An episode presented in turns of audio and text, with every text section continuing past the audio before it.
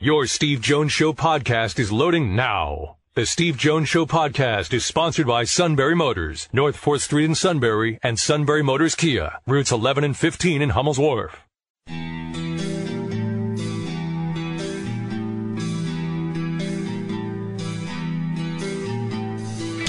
Sports talk where your voice counts. This is the Steve Jones Show on News Radio 1070 WKOK. Now, from the Sunbury Motor Studio, here's Steve Jones. Welcome back. Final hour of the show. We're going to have Matt Leon echoing Matt Catrillo. That'll be interesting. And we're going to have on the Eagles, by the way, and Mark Wogenrich in a few moments from SI.com on Penn State football. But first, our play by play call of the day Tyreek Hill. Sunday night making an absolutely amazing catch that the officials originally didn't believe. Second, another sellout blitz. Long throw for the end zone. Tyreek Hill can't make the catch. As soon as the ball was in his hands, it's knocked away at the end by A.J. Bouye, incomplete. Hill had two steps on Bouye, the corner.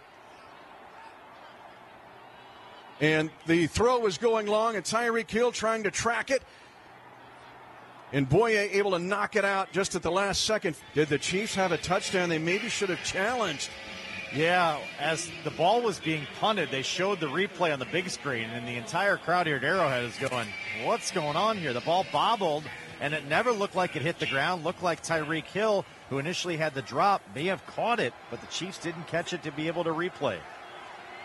Everybody got it wrong. Everybody got it. The officials got it wrong. The coaching staff got it wrong. The announcers got it wrong. Right? It turned out they punted, so no touchdown, but he caught it. It was actually a touchdown. Oh, well. Ah, all right. With that, we bring in Mark Wogenrich from SI.com. Mark, always a pleasure. Great to have you with us. As always, appreciate it, Steve. Thanks. All right. Um, the I was telling people earlier that I went down to get the media meal in a box. Nice box, though. And that meant you had to go outside the press box to get it. It was awful. yeah. so, uh, in the conditions based on the plan Penn State put together, how did the plan fit the conditions? It was awful in the press box too. There was a door open to the press box. I was like, "Can you please close it?" Because it's miserable inside. So I can even imagine how how bad it was outside. I, I don't. Sometimes th- this kind of stuff doesn't come across on TV well, and because Right. it wasn't raining, because at least it had stopped raining, kind of Yes. maybe in that first half. Like people, you know, get the sense that it's really not that bad. Um, I saw the producer before I came on. There was an American flag in that one end zone that just Yeah. did not stop whipping the Yep. entire game. It was starched. So, yeah, it really was. So I, I remember after the game, Sean Clifford said, you know, there were there were times where the wind would would die down and we could throw, and there were other times when I had trouble handling a snap. So it, it moved in waves for the game too. So I think under those situ under those like that circumstance and situations, when you have a team that's turning the ball over as much as Penn State has this season, and you want to mitigate that in wind and you know in tough conditions, and you saw Devyn Ford have trouble with the opening kickoff on a wet football. Yep. Yeah, well, why, you know why why take the risk? Yeah, it wasn't pretty, and it wasn't you know it wasn't the most creative offensive show, but it was a game plan that worked. Uh, Exactly. And I think that if you're there, you understood why you had to go about your business the way you did because uh, Jack Ham and I made a big deal on every kick as to which direction the wind was. And, you know, there was one, there was a punt, for example. I think that the, the Dotson let skip by and go to the two. That was the one that went Yeah. to the two yard line. But there's no way he can field that punt, Mark, because of the conditions. It- it- it- Yeah, and I remember yeah. I remember watching him on that punt. and He looked absolutely confident that was going into the end zone. He just didn't. Yep. It did not appear even to phase him. And then I think he probably turned around and went, "Oh wait, what? What just happened?" I, you know, that uh, in the other side, the other end of the field. I mean, you could just see him tr- trying to field punts, and you know, he had to do it a lot. Uh, He just, he, you know, his his feet were constantly moving, Yep. and you know, he just didn't. It just, just he did not look comfortable doing that. So I you know, I got the sense of some of the discussion in the press boxes. You know, why is Will Levis running 17 times? Well, you know, in uh, you know time, Yeah. date, and place, I, I kind of got it there. Yeah. Yeah, no, exactly.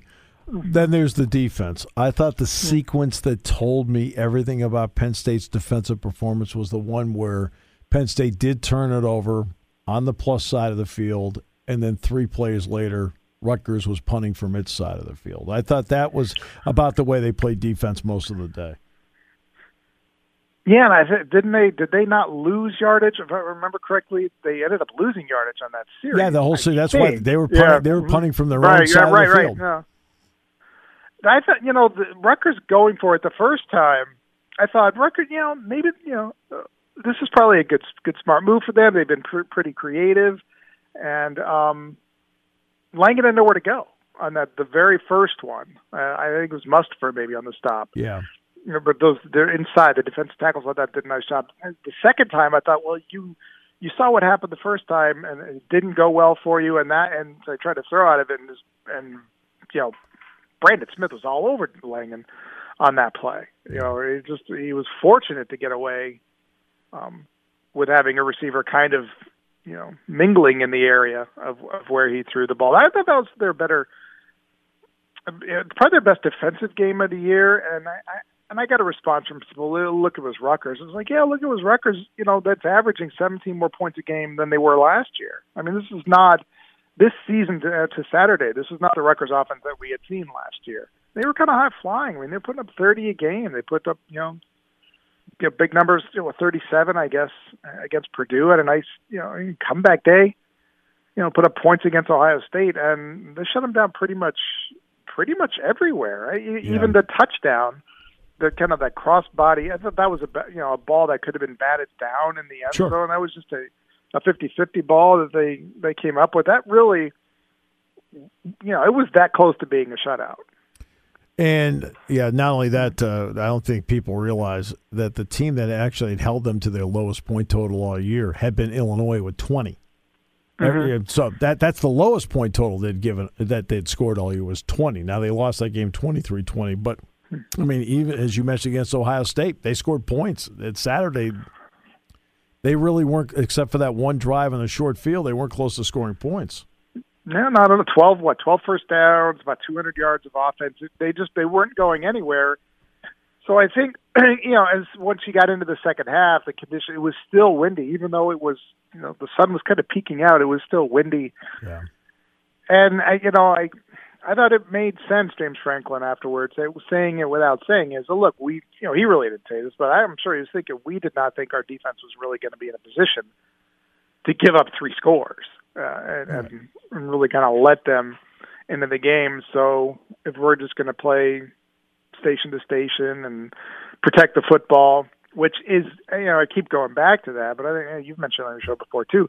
That's been was the almost I think an overwhelming factor um, of those first five games, and Penn State is still. Even at this point, I think they're still last in the, in the Big Ten in turnover margin. Um, minus they're two. mi- yeah, they're Yeah. mi- minus 9, yeah. I believe they're tied with Michigan State coming up Yeah. this week. And Indiana, I, I just looked earlier today. Indiana's at plus ten. There's You know, the disparity is huge. So when you have an offense that start winging the ball around and and you know you know trying stuff and and getting a little loose with it, that's when you give. I think that's when you would give Rutgers opportunities, and they did. I, you know, they did what, the, like as you said, you know, the fumble, uh, the, fumble that did it. So Yeah. It's not just minus nine giveaway takeaway. You're minus 39 points off takeaways. 50, No. 58 for the opponent and, and 19 for you. So you're minus 39.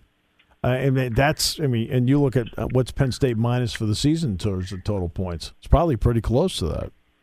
yeah, that's a good point. Yeah, so it's that's a big part of it. What did you think of uh, of uh, the the three running backs? I mean, Holmes was late, but Lee and Ford, how well do they work with that offensive line? And what did you think of the tight ends? the, some of the tight end blind, that's something that I just don't notice that often. But this game, I really did. I thought Johnson and Strange, you just see him out front and go, okay, that was a, that was a kind of a nice tight end block on that on that run. Uh, Hey, it was another nice tight end block on that run. Yeah. And I, it looked like Lee. You know, they they were they were getting out of the backfield so that they were actually getting into a spot where they could make some of their moves and do some of the things. Lee continued that. You know, backed up at the two yard line. That's a situation where you're in a bit of a bind. You know, they're late in the game. Maybe yeah. you get a flip. You know, that, that's a situation where you're probably thinking we don't want to do anything stupid and let Rutgers back, yeah. you know, in, into swinging distance. And and he, you know, he just bailed him out right away with one of his better runs of the season. I thought that 31 yard it was a really nice run down the sideline. He put a lot of moves together, and Devyn Ford you know, coming out of a family tragedy and missing last week's game, it looked like he was running with a lot of purpose too. I think you know mm-hmm. What they've had to do with that backfield just week to week to week um, this season. I think they're going to come out of it with, you know, with probably you know still more questions than they would have you know anticipated. Yeah. You know, depending on you know Noah Cain and how he's able to rebound from next year. But you're coming out of it again. I think you like the again you like the four guys you're going to come back with um, next year. What, uh, you talked about the quarterback runs, Mark. Mm-hmm. What did you think of Sean Clifford's performance, and then also what did you think about Will Levis and how he ran the ball? Mm-hmm. Will Levis always runs the ball well. I, at some point, you're going to want to see him throw, and you know, situ- I, I'm sure they probably would have without the situations there, but I, that to me is that's a package that needs to be expanded on. With Sean Clifford, I was interested to hear him say after the game that he thought um, he managed the game well, and you don't hear Sean Clifford say stuff that's like that. That's true. Um, you know, and he, you know, he actually acknowledged, "Hey, I was trying to do too many things. I was trying to do too much. I was trying, you know, these are plays I, I know I can make, and I just wasn't making them. So I think he felt like this was a game that situationally under those conditions that he had to you know dial himself back. So some of those rollouts he looked you know he looked good on. He he was firing a little high. I think that that seems to be one of his misses. Maybe that high hard pass. Yeah. On Saturday, that's a, that was a tough catch. It led to the you know I think it led to his interception. But for him to be at this point after what he's gone through to be able to be able to acknowledge that he can be a game manager yeah. and then rebuild back from there is an important step for him. Yeah, there's another part to it too. I mean, you do have to know who you're throwing to on a play like that. Yeah, throwing mm-hmm. high. Uh, with all due respect, throwing high to Isaac Lutz. It's not like throw, mm-hmm. It's not like if you're throwing that ball to Mike, say Mike Gesicki in years gone by. That's actually right in the sweet spot. Isaac's, right. Isaac's not a tall receiver, and I think that was just one where he misjudged, you know, in terms of where he threw it, but I think he also misjudged who he was throwing it to.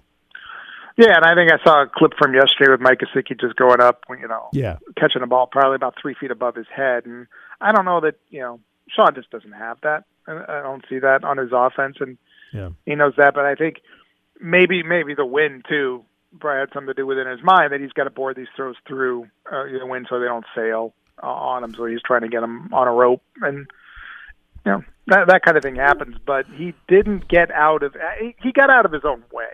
Yeah. I think was probably the most important thing. When, when you had an opportunity, uh, we always get a chance. We do to talk to James mm-hmm. and then two players. You have more of a wide range of people to talk to or hear from than we do when the game is over. Mm-hmm. So, did you get a sense of where their confidence level is right now because they've put together back to back performances like that? It seems to be incrementally going up, especially with the defensive guys.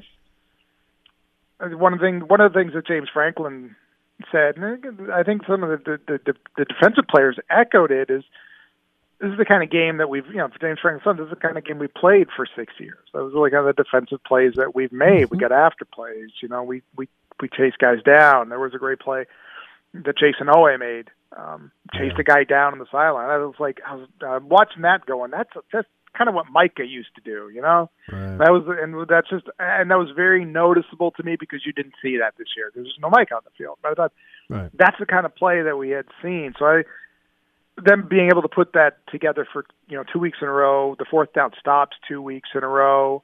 Um, you know, Brandon Smith making, I guess, Brandon Smith making um, that fourth down play to basically force the throw away. Daequan Hardy, um, the blitz that he timed together there perfectly. You see, I think you see them getting, uh, you know, the wheels kind of moving back in that direction. That they feel like this is what this is what we you know this is the way we know how to play. Yeah. Um, I'm not sure why they don't you know why it took this long. You know, there's a lot of you know there's a lot of reasons that went into you know the preparation time, but you know if you get it for the next two weeks, you know who knows what you could do um, with Right. that you know in in late December in a potential bowl game. Uh, let me ask you about uh, Juice Scruggs for a moment. Again, I'm following the ball, but you know, there's certain things you can pick up on because late in the game, Caedan Wallace was not out there. So Juice was playing right guard, and they had him out there with Will Fries. And of course, when they've gone with the sixth offensive lineman, he's the sixth guy. What have you just seen when you can look at a replay, look at him live? What are you seeing uh, that makes him into a potentially effective guy moving forward? He's really athletic. He just seems like he moves really well for being a big lineman. I don't. I mean, especially at guard, he seems like he gets out aggressive, good movement, good feet, that sort of thing. And I'm no way an offensive line expert whatsoever. Um, and this kind of stuff I don't notice maybe first um, first run through, but I, I looking at replays, like he's been very noticeable over the past Yeah. you know month ish.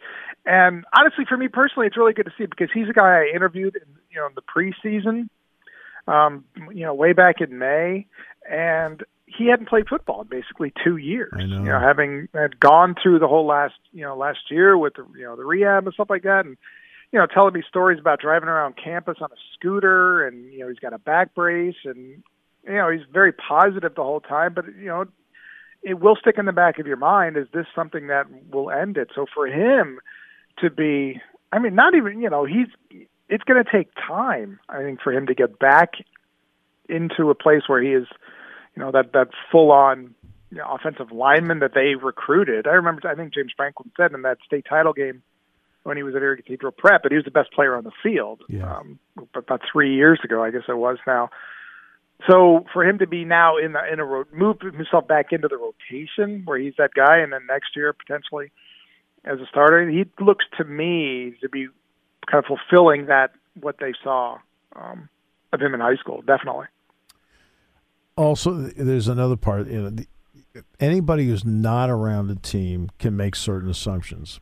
What does it tell you about after watching the last couple of weeks about the continued buy-in by everybody that that's going on? Because mm-hmm. obviously the outside noise was not favorable to them. The, and the, that's that's exponentially bigger this year because of COVID.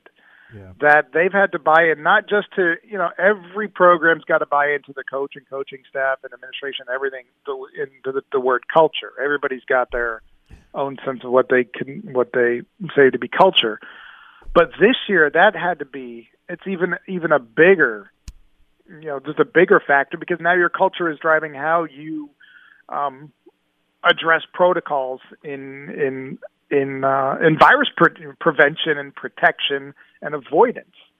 And when you get to the point of where you're uh, you're zero and five, I think you know it's it honestly it surprised me when those numbers come out every Wednesday that they just started it didn't start creeping up. I think Right. since zero and five they've actually been creeping down. Yes. And again, that's an athletic, the full athletic department picture. But uh, last week it was about 1,100 tests with, according to Penn State, to um, positive test results. Right. Where where you see, I mean, this is not even a daily occurrence in college basketball, football. I mean, it's hourly.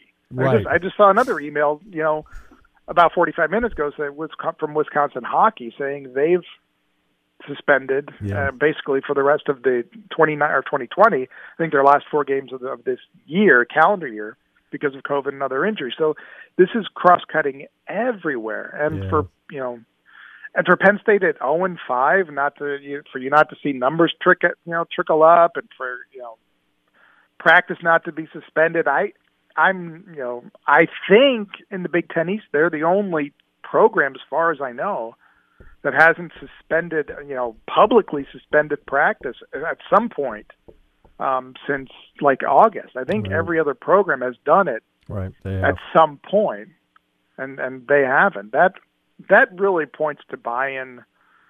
Uh, I, I think from players as much as anything does. Mark, it's always a pleasure. Thanks so much, my friend. Yeah, thanks to you too, Steve.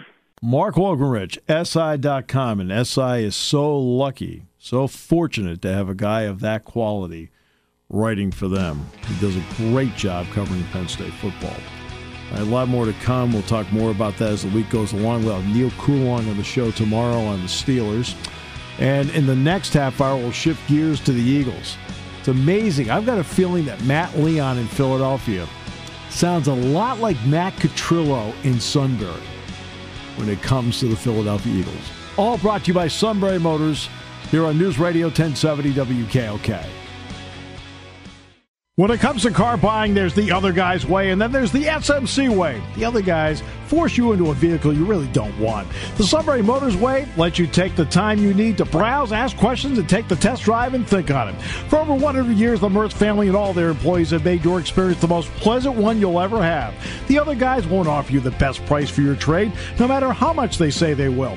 The SMC way is their promise to provide you with the most money the market shows your vehicle is worth. The SMC way is to offer you all applicable factory rebates on new vehicles and generous discounts. Looking for a pre owned vehicle? The SMC way checks each vehicle in a 200 mile radius to determine the lowest price, then beat it. It's the lowest price promise, just part of the SMC way. The choice is up to you the other guy's way or the SMC way. The SMC way wins every time. Sunbury Motors Company in the North 4th Street Auto Plaza, Sunbury, and at sunburymotors.com. Selling more cars and satisfying more customers for over 100 years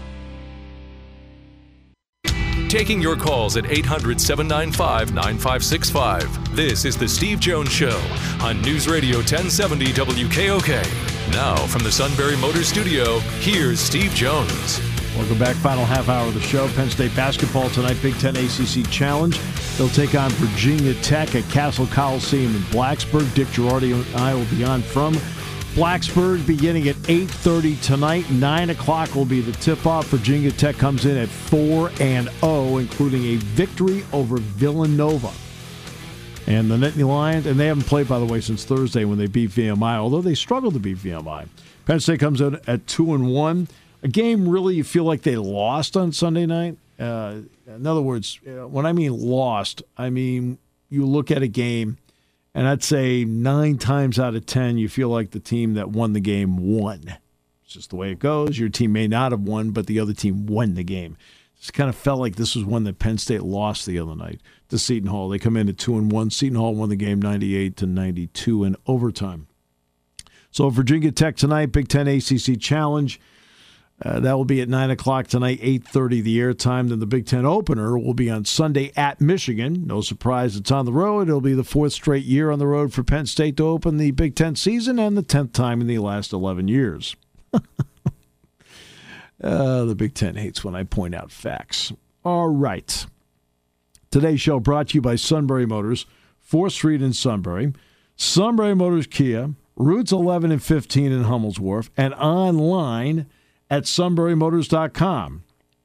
Ford, Lincoln, Kia, Hyundai. You can't ask for better new product lines than that. Ford, Lincoln, Kia, Hyundai. Fabulous. And not only that, it's the holiday season, and they have great deals for the holidays. A great time to buy. Interest rates are terrific as well. They have great pre owned inventory. I mean, a wide array, a great selection of pre owned inventory. And it gets the Sunbury Motors guarantee on top of it. That seal of approval means a lot. Sales staff great, service department second to none. And it's all at Sunbury Motors, 4th Street in Sunbury, Sunbury Motors, Kia routes 11 and 15 in Hummel's Wharf. The Eagles at one point were in first place in the NFC East. Yeah, albeit, you know, with three wins, they were in first place. But you felt when they got that third win that a couple of the tumblers were starting to fall into place as they were trying to open the safe to get to the promised land. And then all of a sudden the wheels come up, have come off the wagon. Carson Wentz has really struggled. The offensive line isn't playing well at all. They don't have a receiver that helps. The tight ends are terrific, but they don't have a wide receiver that's that makes a difference at all. They didn't draft a difference maker in Jalen Reagor, which I knew on day one they didn't. I know you're going to throw a lot of confidence in Jalen Hurts. That's fine. That means that you're a better person than I am. And defensively, their front their front four is really really good. Back seven does not scare any offense out there. it's been a tough ride for the Eagles. With that, we bring in Matt Leon from Philadelphia, who's on the Jalen Hurts bandwagon. Matt, welcome. Great to have you with us. Good to be with you. Well, I mean, it, it, it felt like it was under the category of, all right, we got to do something, so let's just do this.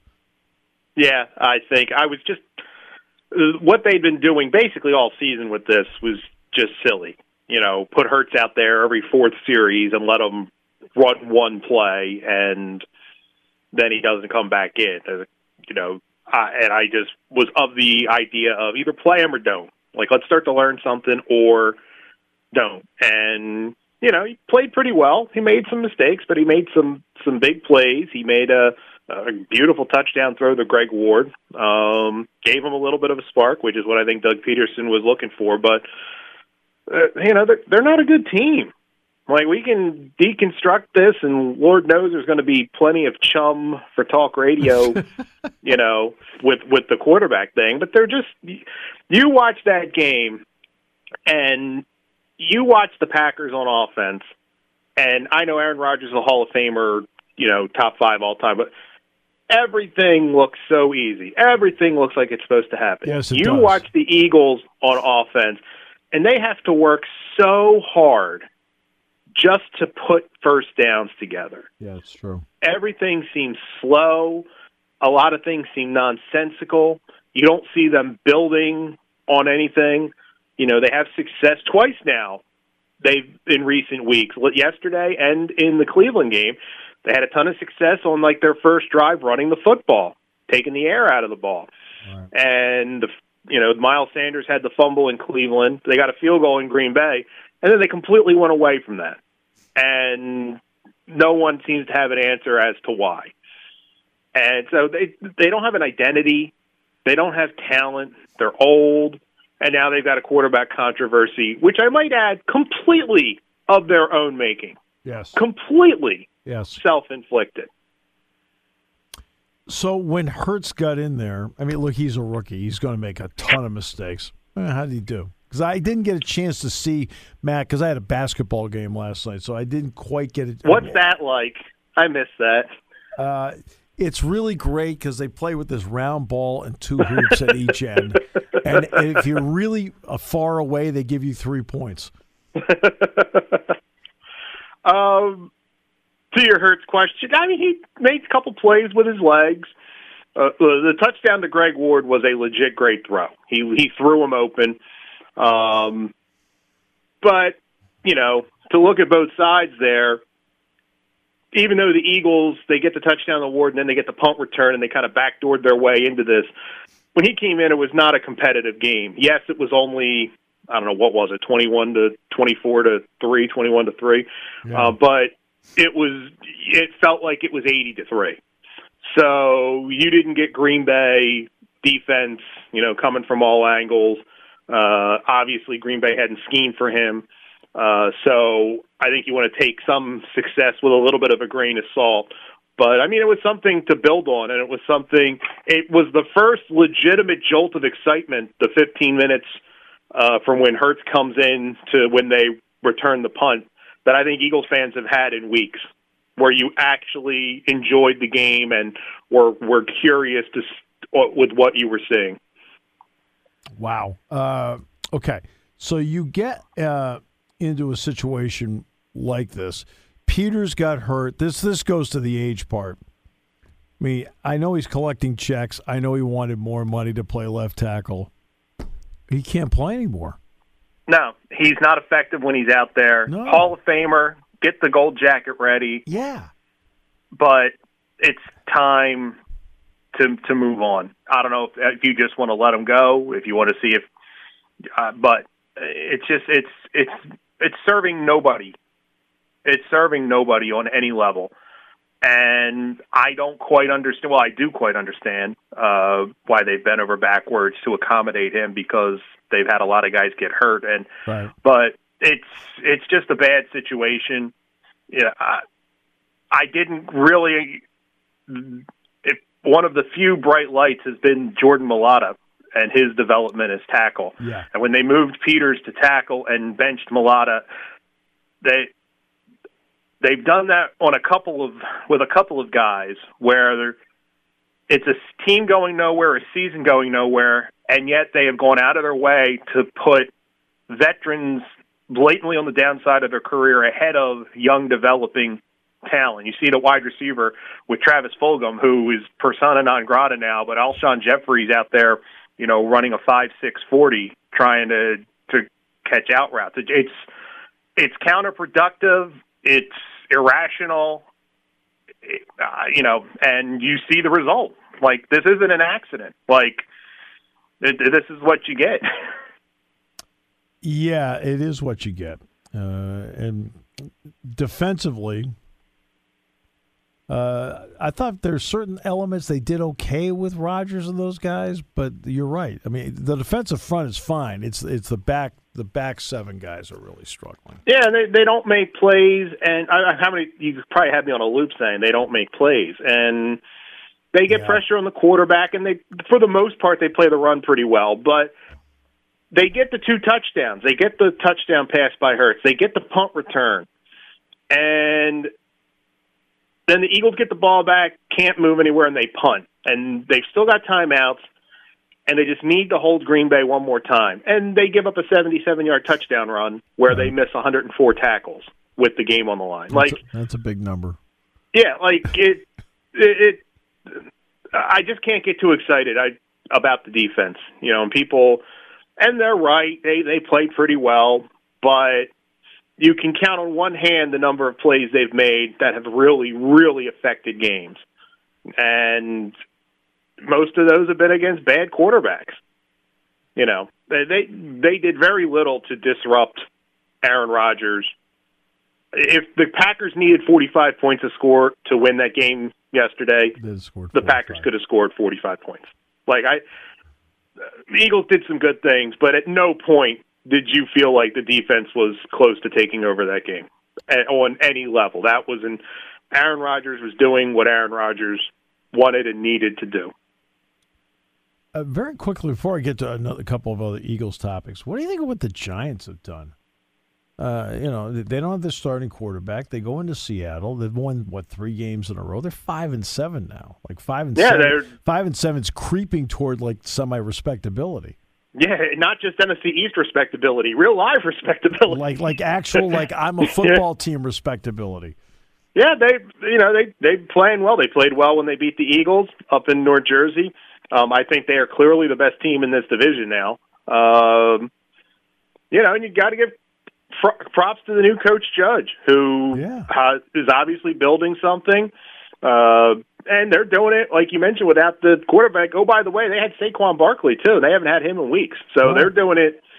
You know, you it you got to give a lot of respect, and uh, I don't know how good they are in the big picture, no. but yeah. but you know they they're they're playing their best football when they need to, and they're ascending, which I don't think you can really say about anybody else in this division.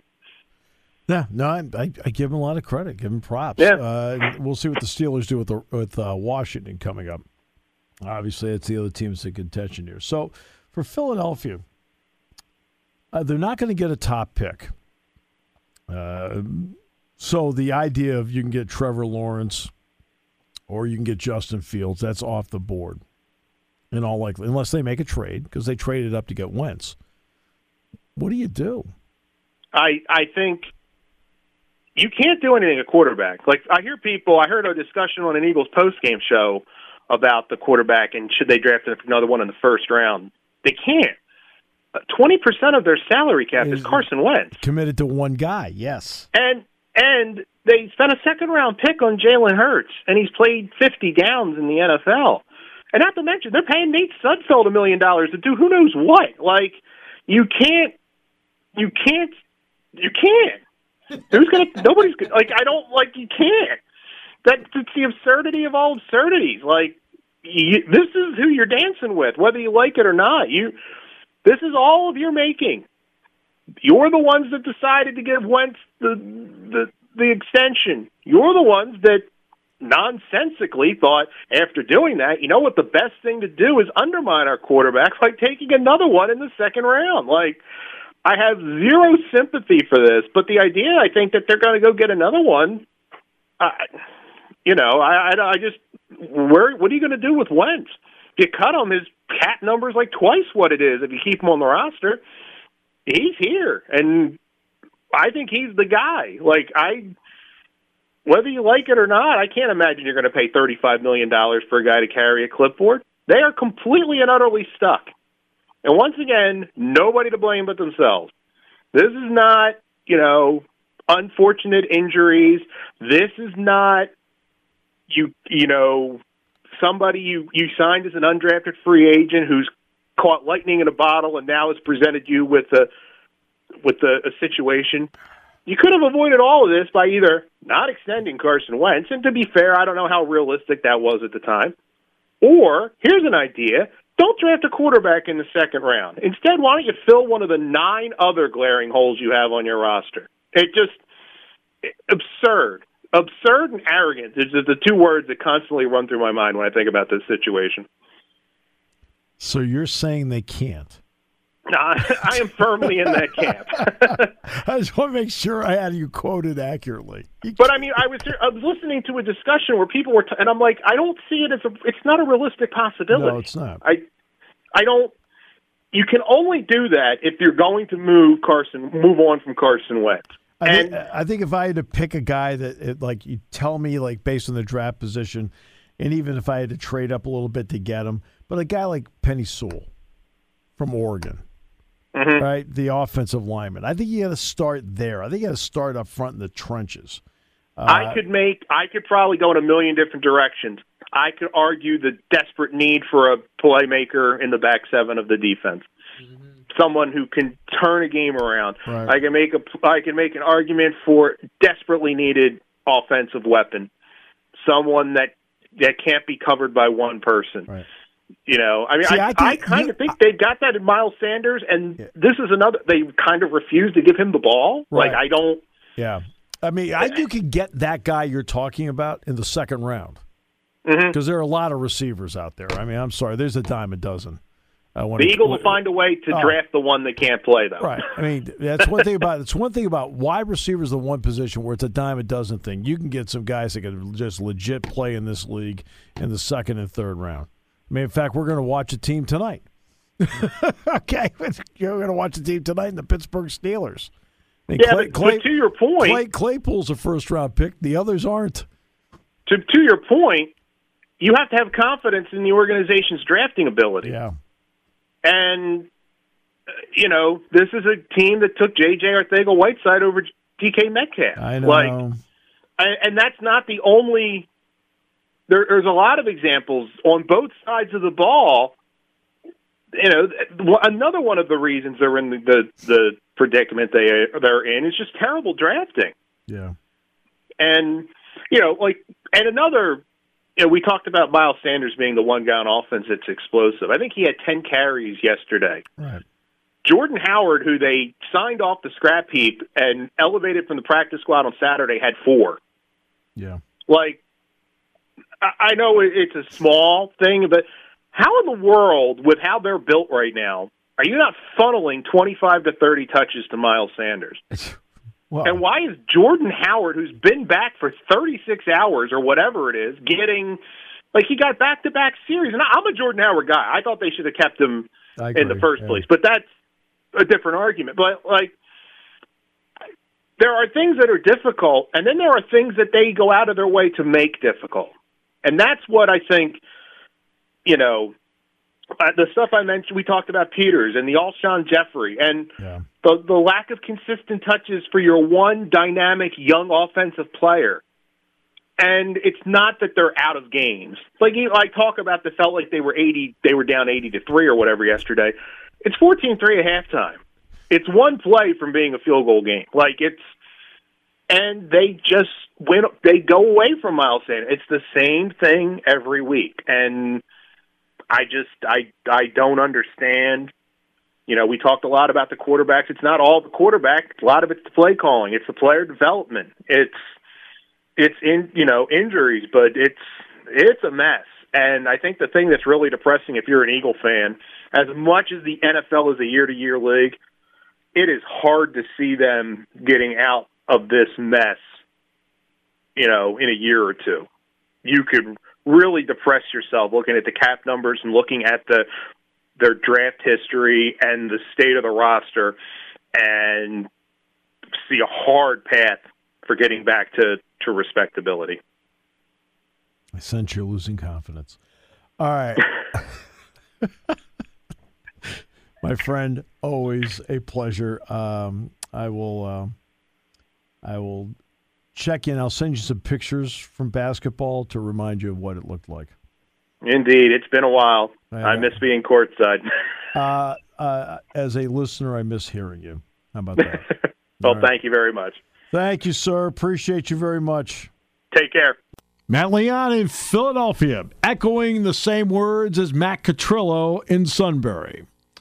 Today's show has been brought to you by Sunbury Motors, 4th Street in Sunbury, Sunbury Motors Kia, routes 11 and 15 in Hummel's Wharf, and online at sunburymotors.com.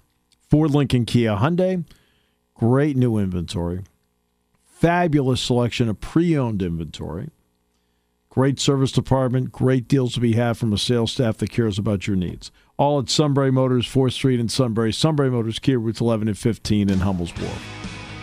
Talk to Santa with the Magic Radio coming up tonight from 6 to 7. We're looking forward to that. Then line basketball tonight at 9 o'clock against Virginia Tech in the Big Ten ACC Challenge. And then back in Beaver Stadium on Saturday for Penn State and Michigan State at 3.30. We're on Saturday beginning at 2 o'clock. Great to have you with us. Neil Coolong with us tomorrow. It's great to have you on board with us as we continue here on News Radio 1070 WKOK.